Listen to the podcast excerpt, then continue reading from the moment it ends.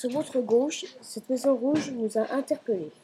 Après plusieurs recherches, nous ne sommes toujours pas sûrs de sa provenance. Selon plusieurs sources, elle a été construite en 1900 pour, pour exposition universelle.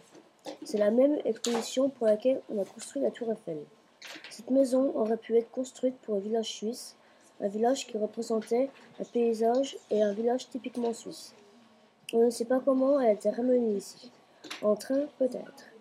En tout cas, la Maison Rouge n'est pas typique l'eau, elle reste pour nous mystérieuse.